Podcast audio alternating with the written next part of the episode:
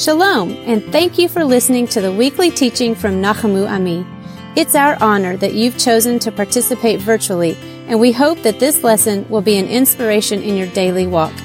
Don't miss a single teaching. Be sure to download the Nachamu Ami app by visiting our website at www.maconmessianic.com and clicking the Download the App button in the top left corner. Enjoy the message. Shabbat Shalom, guys. Um, so, Rabbi Damien's been in um, doing the series on um, basically Yeshua and the sacrificial system. We call it a better, a better covenant, right? We've done, we did about four weeks of um, just dealing with the sacrifices and giving background on that. We've done the last two weeks on the book of Hebrews, introducing us to the book of Hebrews all over again, getting a reintroduction to the book of Hebrews. We did the, um, the who, basically, of Hebrews, uh, trying to figure out where this came from and so forth. And then we did the why of the book of Hebrews. What's the purpose? Why was it written? And all of this is tied back because we want to talk about this whole thing about the new covenant. Well, I'm going to, I'm sort of breaking out of this, of course, so Rabbi can, can deal with that. But I'm going to tie it into that because as followers of Yeshua 2,000 years later, we are connected into this thing called the new covenant, okay? And um, there's, there's issues of the fullness of the covenant not being fully here right now, but we know that Yeshua inaugurated it, it began, it is um, in the process of developing throughout the, the world, okay? And it should be implanted within us. And so I'm going to start a little odd. I'm going to also tie this into the, it's going to be mainly about the Torah portion this week. But I'm going to start at an odd place. This is going to seem like it's a little weird, but I'm going to start in 1 Samuel 25. Can you turn me down just a tiny bit? I'm getting a little bit of a feedback. and so 1 Samuel chapter 25. This is a story of a of a, a, man you may have heard of. His name is Nabal. That's usually how it's pronounced. It's in Hebrew it's Nabal. and it is uh, Nabal. Nabal. And this this guy um, we we actually are more familiar with his wife probably than we are him. His wife was Abigail, okay? So David and his men, they're, they're running from Saul and so forth, and they're, they're tired, they're hungry, they're worn out. They are um, just trying to make it, okay? They're out in the wilderness, and they come across uh, the shepherds of Nabal, and they're, they're with them. They're sort of acting like they're bodyguards and, and things like that. They're staying with them, make sure nobody protects the flocks and, and everything, and then being kind to them and, and stuff.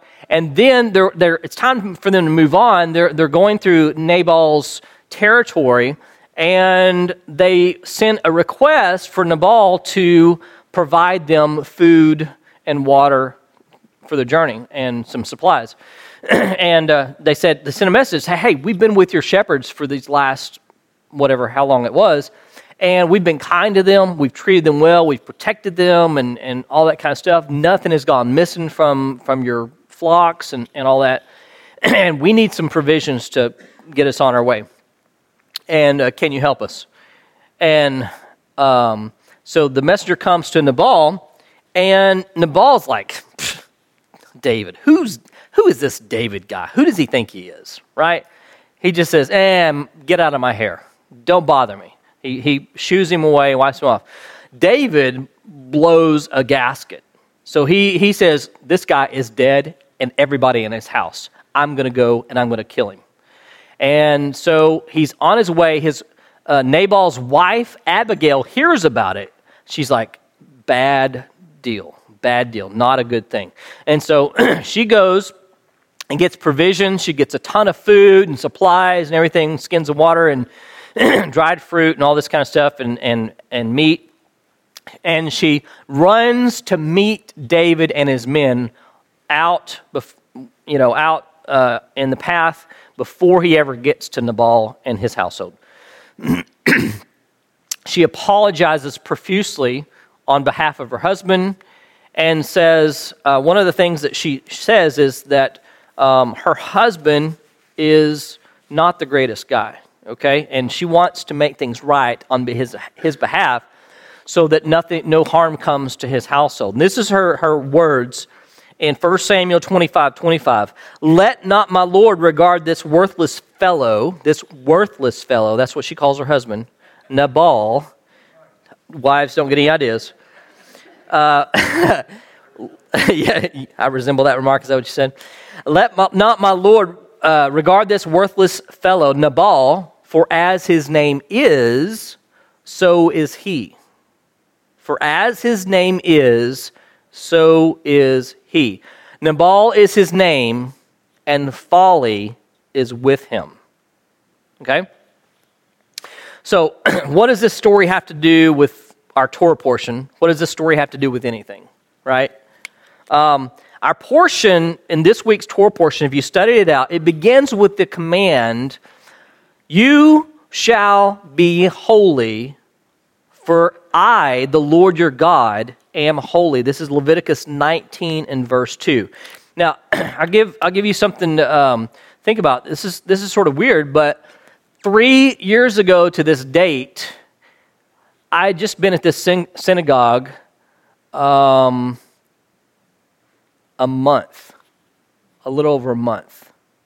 This Torah portion came up. Rabbi could not be at service, and he, he, he after he said, well, I'm not going to have you teach for a good while because, you know, you need to ease into things. People need to get to know you and we need to take this slow and all that kind of stuff. I was like, yeah, yeah, of course. A month after I'm here, he says, um, I need you to fill in. and so I taught this exact Torah portion. This is the first, very first time I taught at Nachamu Ami. And so this is sort of special to me. And this passage that it begins with is the um, premier focal point of this parsha, okay? It is called Kedoshim. Kedoshim means holy. And it's the instructions for us to be a holy people. And this passage, the verse 2 right here in this passage, um, there's a commentary by Nachmanides, okay? Uh, he's also known as the Ramban, not to be confused with the Rambam, but Ramban. Um, he has a commentary that, that's famous, and you probably have heard this. And he says in this long commentary on this verse about being holy, God's instruction to be holy, he says that it is possible to be disgusting with the permission of Torah. Weird, huh? It is possible to be disgusting with the permission of Torah. Now, that word disgusting can be translated various different ways, but guess what that word is in Hebrew? Naval. Okay? Naval.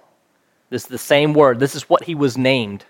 This is what Abigail's husband was named Naval. It has various meanings in English. We can interpret it different ways. it's basically, though, a fool. Basically, a fool. It's someone who's disgusting, impious, ungodly, wicked. In short, it's simply somebody who's a jerk. Okay? If you want to think about it that way, it's somebody that's a jerk. And no names, please. Naval is Abigail's husband's. Name. Now, if you remember the end of the story, because of his actions against David, that he would not help him, 10 days later, he drops dead. And then what does David do? He sends for Abigail to be his wife. Because, like, this is a virtuous woman. Her husband is dead. I didn't have anything to do with it. Hashem took vengeance on my behalf, and now I will get the spoils. And so, Naval, yeah, uh-huh. Uh, the booty, no pun intended there. Sorry, I couldn't resist. Um, Naval definitely lived up to his name. He was a mean spirited, hot tempered man, and eventually it cost him his life. So let's, let's ask the question about this thing with Nachmanides. I mean, Roger, I mean, you were just like whoa, what in the world is that all about, right? I mean, that, that should be our response, okay? Uh, what does it mean to be a Naval with permission of the Torah? How can the Torah even allow this, right? Okay, but, but Nachmanides is saying that one can follow the most literal instructions of the Torah to a T and still be a despicable human being. Why? Because the Torah can only give boundaries in things like integrity, fairness, kindness, respect, wholesome speech, etc. It doesn't have the ability to legislate character. Okay? It can give guidelines, it can tell you what to do and what not to do, but it's up to you to, to develop character. This is why the Mishnah and the Talmud work to define what it means for X. Okay? Things like what does it mean to be respectful? To honor your parents, to be equitable, to be honest, to have fair business dealings, and so forth. Okay? The, the, the Mishnah and the Talmud work together to try to put create parameters because I mean it's like our legal system. It's like how do you know a fair business dealing? You know, how do you know if a person has done right dealings, or how do you know if this has been fulfilled or whatever?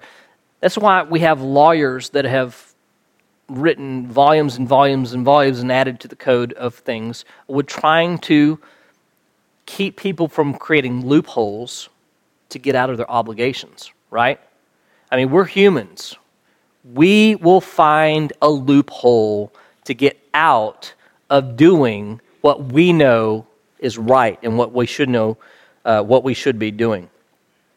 This parasha also begins with something interesting. Before it even gives instruction to be holy, um, it starts by saying, um, Hashem gives Moses the instructions that he is to speak to all of the congregation of the people of Israel. Now, usually it says, speak to the children of Israel, or speak to the, all, all the people, or speak to the congregation.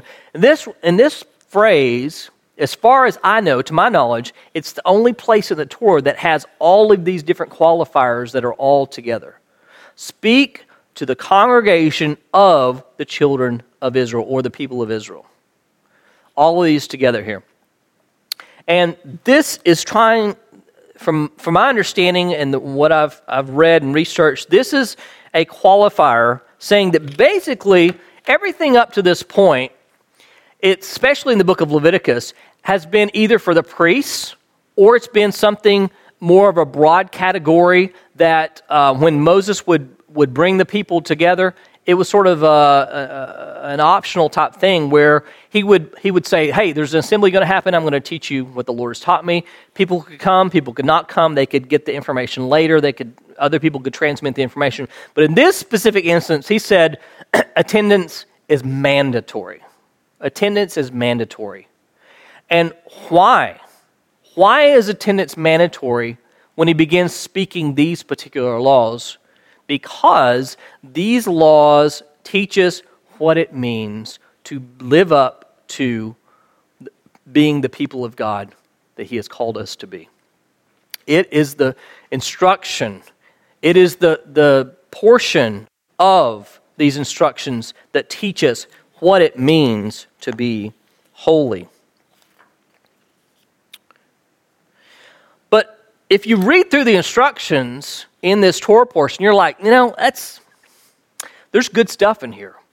But how is it so much different than what we've been given already? I mean, we've been given a lot of stuff up to this point, you know. Uh, there's a lot of, of commandments, a lot of instructions, and things like that. And what is so different about this Torah portion? Well, one of the things that's different about this Torah portion is that after every either verse or set of instructions, it's punctuated with a particular phrase. Anybody know what that phrase is? Ani Hashem. I am the Lord. Okay? What's up with that? Why does he have to repeat this over and over again that I am the Lord? I mean, we know that. You know? It's like, who else is talking? So, why do we have to repeat this? Why do we have to hear this over and over again after each instruction or each set of instructions? Well, One rabbi that I was listening to talked about how he believes that this is tied back to our mission, our purpose. It's tied back not only to the Exodus, but it's also tied back to this very first phrase that we began with You shall be holy because I am holy. Right? And so he says, Don't do this. I am the Lord. Do this. I am the Lord. Okay? So after every phrase, he says, I'm the Lord. And it's the reason, the reason is because he wants us to be like him. In order to do that, we have to remember who he is, that he is a holy God. And therefore, that reminds us that we should be a holy people. These instructions include things like taking care of the poor, honest business dealings, impartiality in court, not bearing grudges, honoring parents and elders, not giving in to temptations to look and act like the people around us. This is a short list of things intended to make Israel stand out as a holy nation consecrated to the Lord. But there's a problem I've already mentioned. We cannot legislate holiness per se and good character. We can give boundaries, we can give parameters, but we, it only goes so far. This phrase, Ani Hashem, I am the Lord, is punctuated 18 times within this parsha. I mean, within this section here. What? Yeah, in this parsha.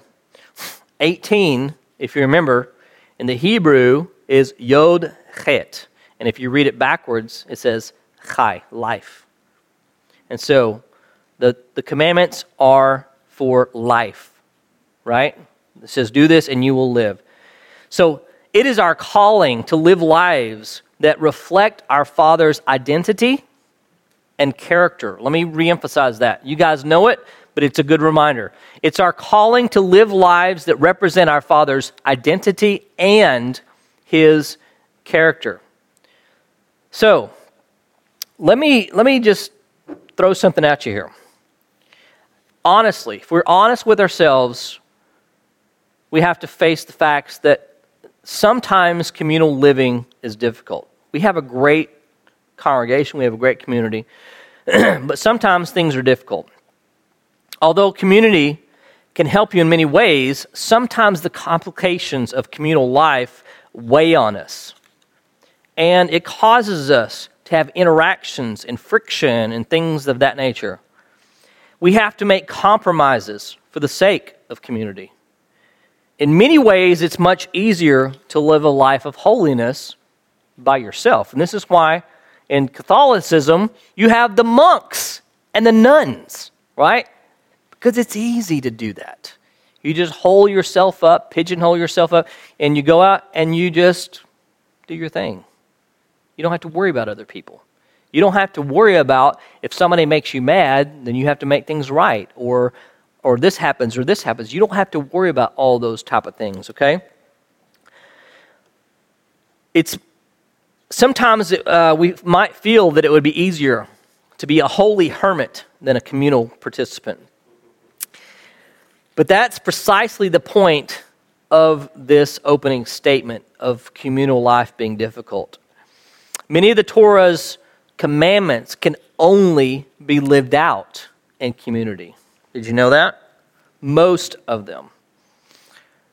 Although the command to be holy extends to the individual level, it was given to the entire congregation of the children of Israel. The only way for the entire people to live up to this is that if we live up to this individually, right? We all have to do our part. I find it fascinating that um, during th- these uh, seven weeks from Pesach to Shavuot, we traditionally study a, uh, a, a, rabbinic text on ethics and um, character and wisdom and things like that called Pirkei Avot.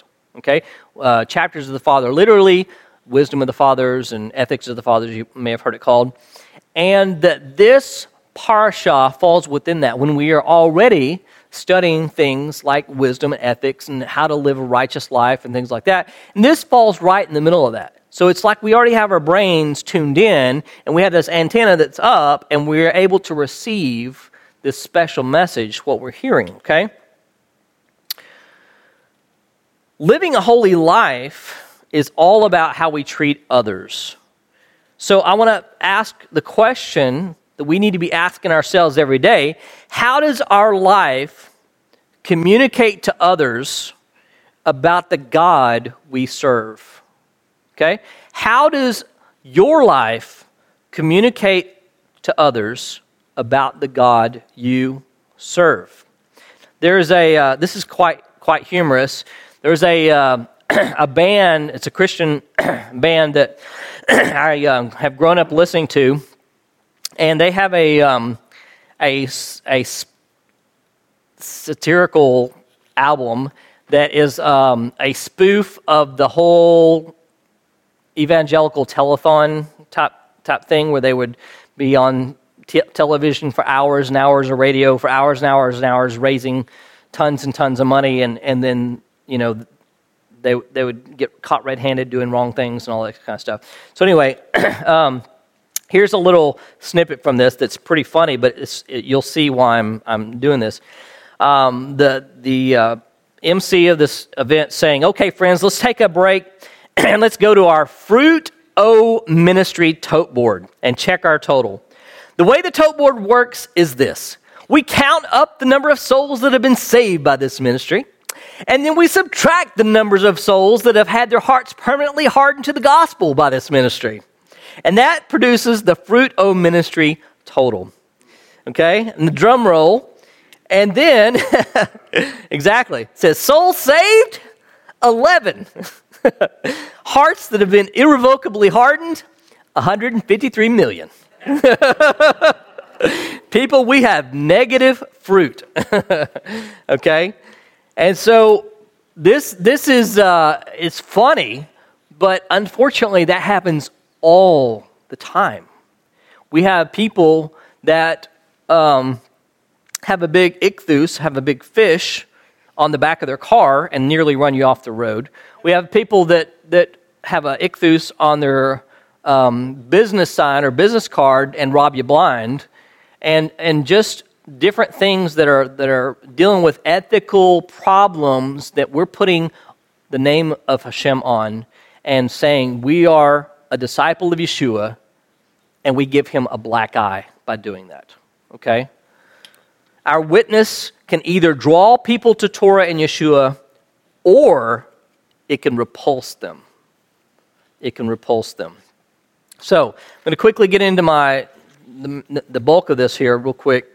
Um, and so, let me preface this by saying we have an amazing congregation. I'm going to emphasize that several times throughout this.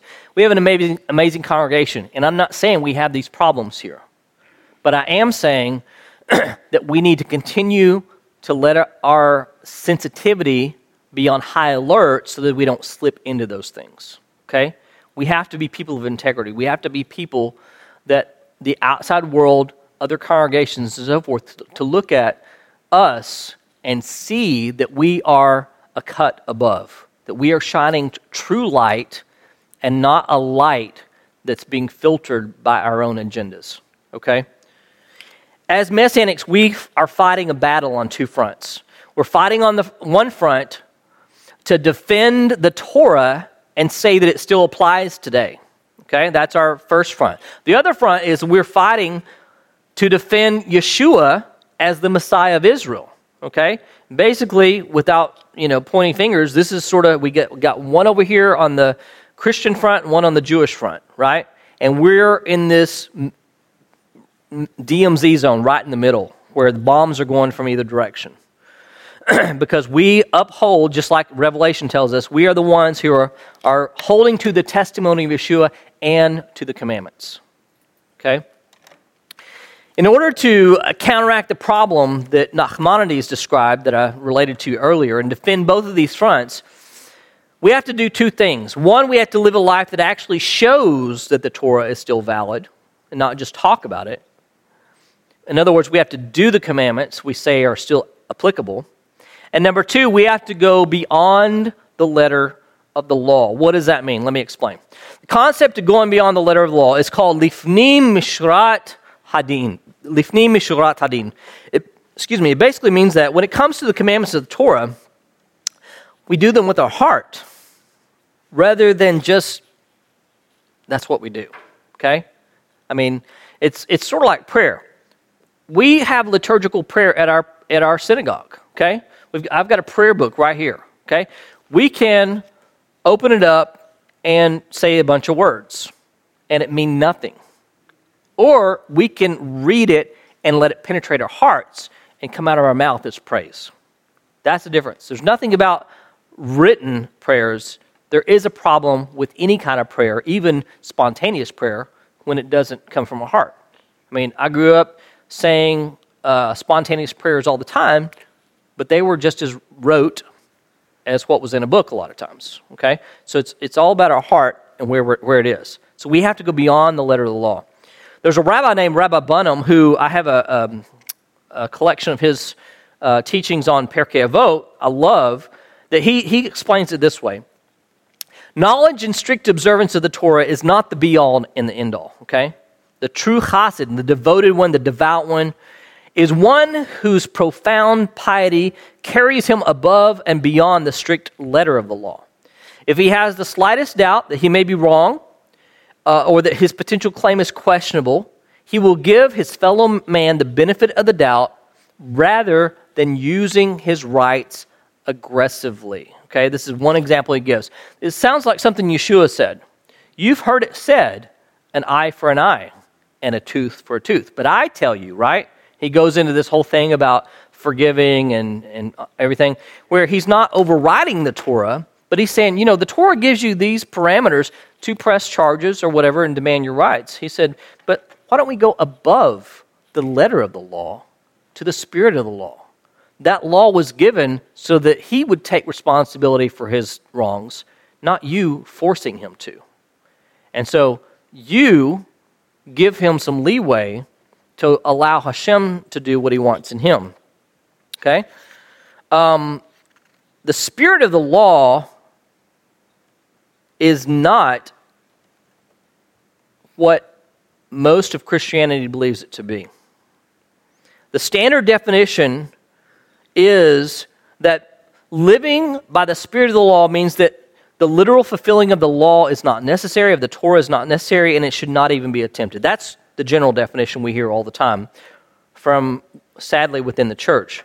But we know that the spirit of the law is not the negation of the law, negation of the Torah, nor is the spirit of the Torah, I mean, excuse, excuse me, the spirit of the law, the spirit of the Torah, the spiritualization of the law or the Torah. Somebody who lives by the spirit of the law first fulfills the literal commandment and then goes beyond what the law requires in order to achieve, to achieve something greater. Let me give you an example of this.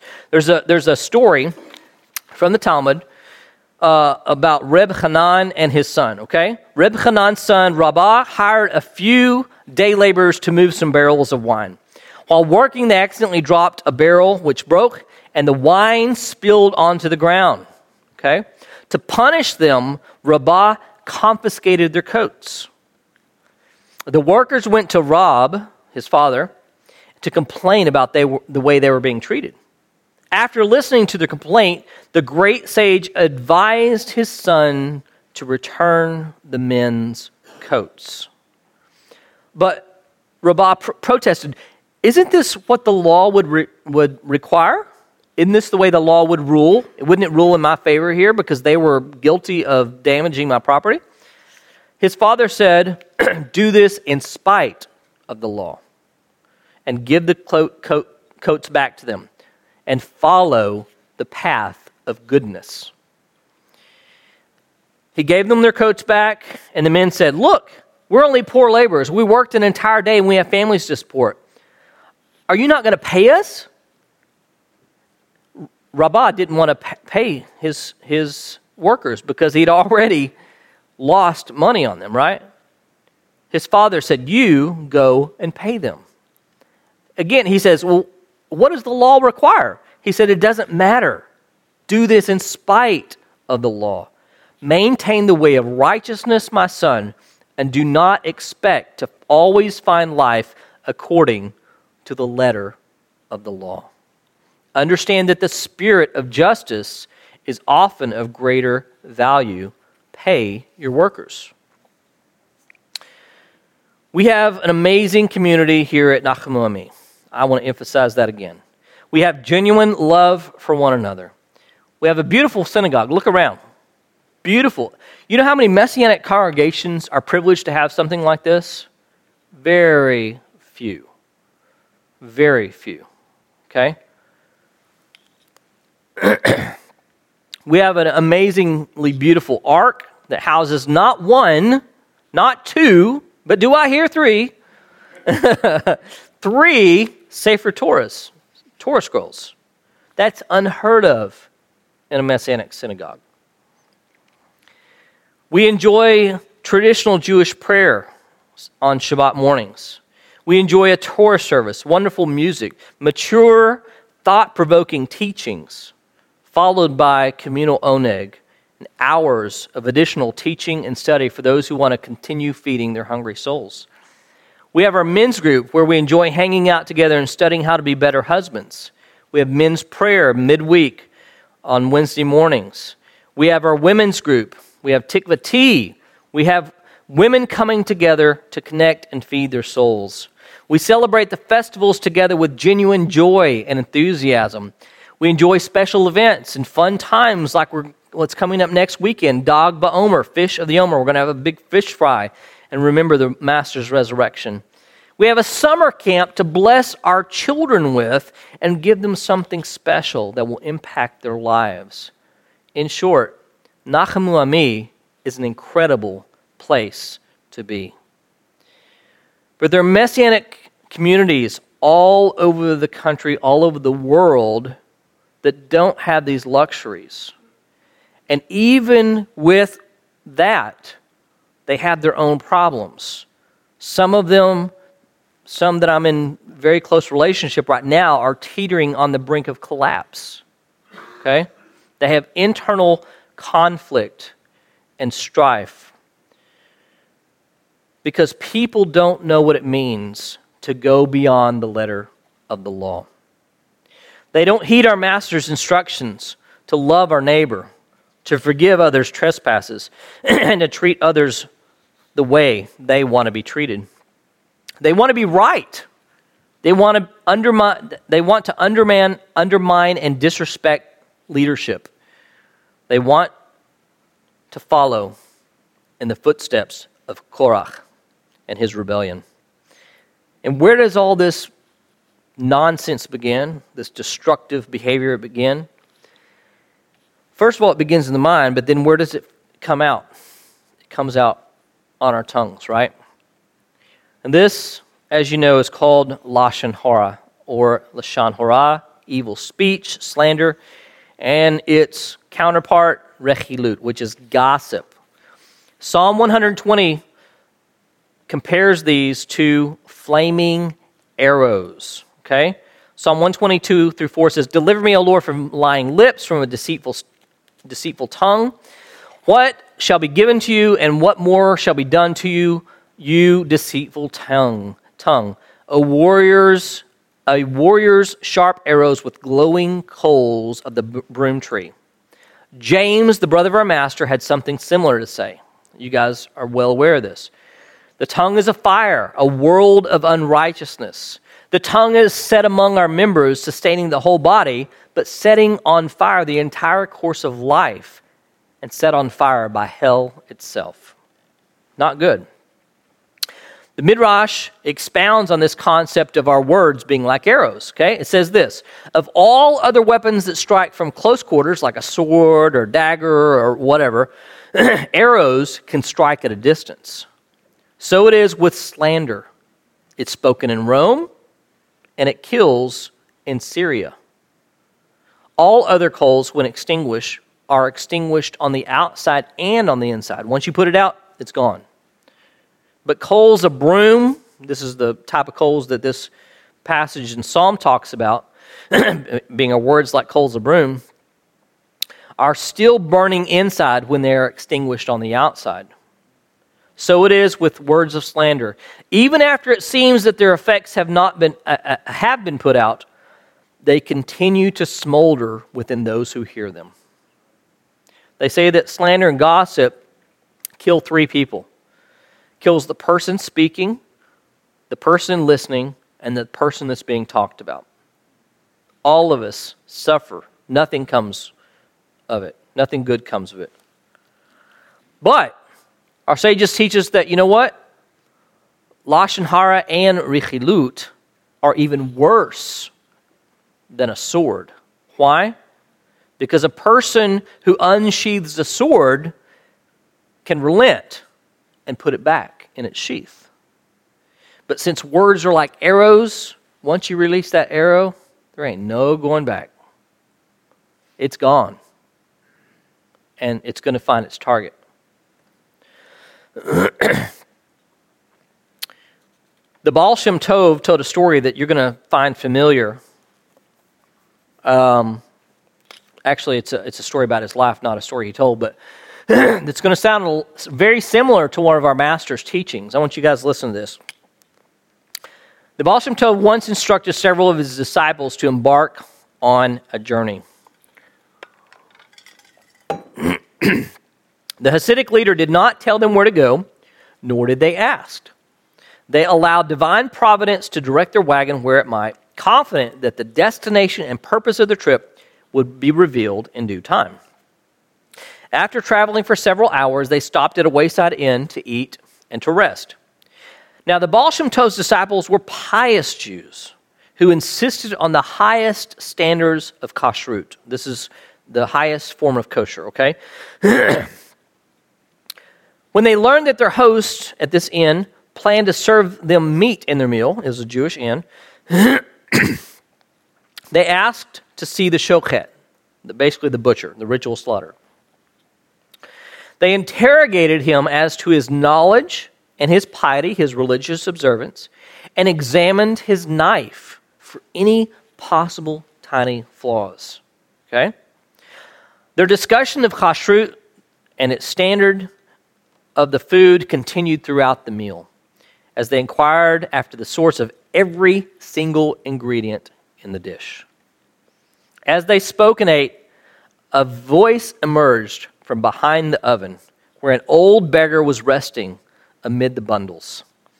Dear Jews, he called out, are you as careful with what comes out of your mouth as what enters into it? Does that sound familiar? The party of Hasidim concluded their meal in silence. They climbed into the wagon and turned it back towards their or, uh, place of origin. they now understood the purpose for which the Rebbe had dispatched them on their journey that morning. They learned their lesson. Yeshua in Mark 7 taught his disciples Hear me, all of you, and understand. There's nothing outside of a person that can go into him and defile him, but the things that come out of a person are what defile him. And when he had entered the house and left, the people, his disciples, came and asked him about his teaching, his parable. And he said to them, Are you also without understanding? Don't you get what I'm trying to say? Do you not see that whatever goes into a person from outside cannot defile him? And we're not talking about clean and unclean meats here in this situation. We're talking about eating bread, which is clean, with unwashed hands. So this is the level of, of things that we're talking about. it says, since it enters not into his heart, but it, his stomach, and then is expelled. And then we have certain translations that translate this one phrase, unfortunately, as, and thus he declared all foods clean. But that's not what it says. It says, thus purging all foods. It's the process. It goes into the stomach and out into the latrine. And he said, What comes out of a person is what defiles him. For from within, out of the heart of man, come evil thoughts, sexual immorality, theft, murder, adultery, coveting, wickedness, deceit, sensuality, envy, slander, pride, foolishness. All of these things come from within and they defile a person. Yeshua also taught us the good person out of the good treasure of his heart produces good, and the evil person out of the evil treasure of his heart produces evil. For out of the abundance of the heart, his mouth speaks. Whatever is in us, it's going to come out. I, I teach my children this principle by saying, hey, if you've got a glass of orange juice and you're walking along, somebody jostles you, bumps into you, what's going to come out of the glass? Is it going to be coffee? Is it going to be milk, water, tea? They're like, no, orange juice, duh. That's because what's in you is going to come out when it's jostled. And unfortunately, we all find out the hard way what's in us. We may not even know until we're jostled.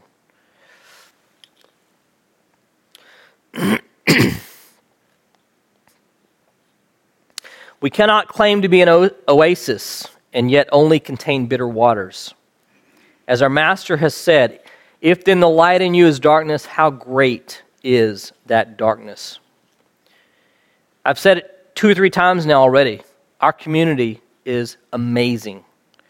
My challenge to you is this we need to be working hard to make sure it stays amazing. Okay? I don't have any red flags at all. I just know that the enemy doesn't like this going on, what we have.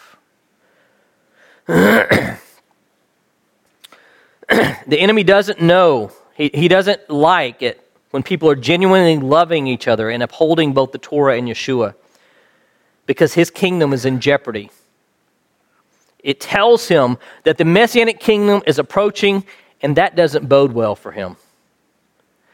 When we go beyond the letter of the law and hold our tongue, even when we feel like we have the right to defend ourselves, or when we refuse to demand our full rights, or we let somebody else take credit for what we did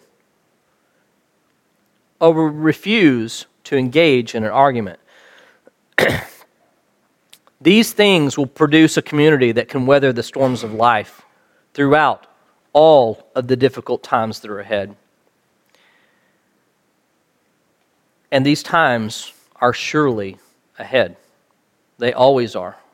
But we have to be prepared ahead of time and not just deal with them as they show up. So I want to leave you with a reminder of some beautiful words from our apostle, Apostle Paul. You're very familiar with 1 Corinthians 13. If I speak in the tongues of men and angels but have not love, I am a noisy gong or a clanging cymbal. If I have prophetic powers and understand all mysteries and all knowledge, if I have all faith so as to remove mountains but have not love, I am nothing. If I give away all I have and deliver up my body to be burned, but I have not love, I gain nothing. Love is patient, love is kind. Love does not boast or envy, it is not arrogant or rude, it does not insist on its own way, it is not irritable or resentful, it does not rejoice in wrongdoing, but rejoices with the truth.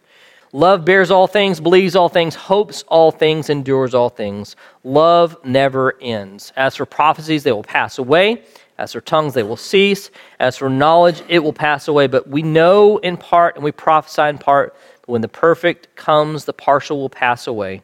For when I was a child, I spoke as a child.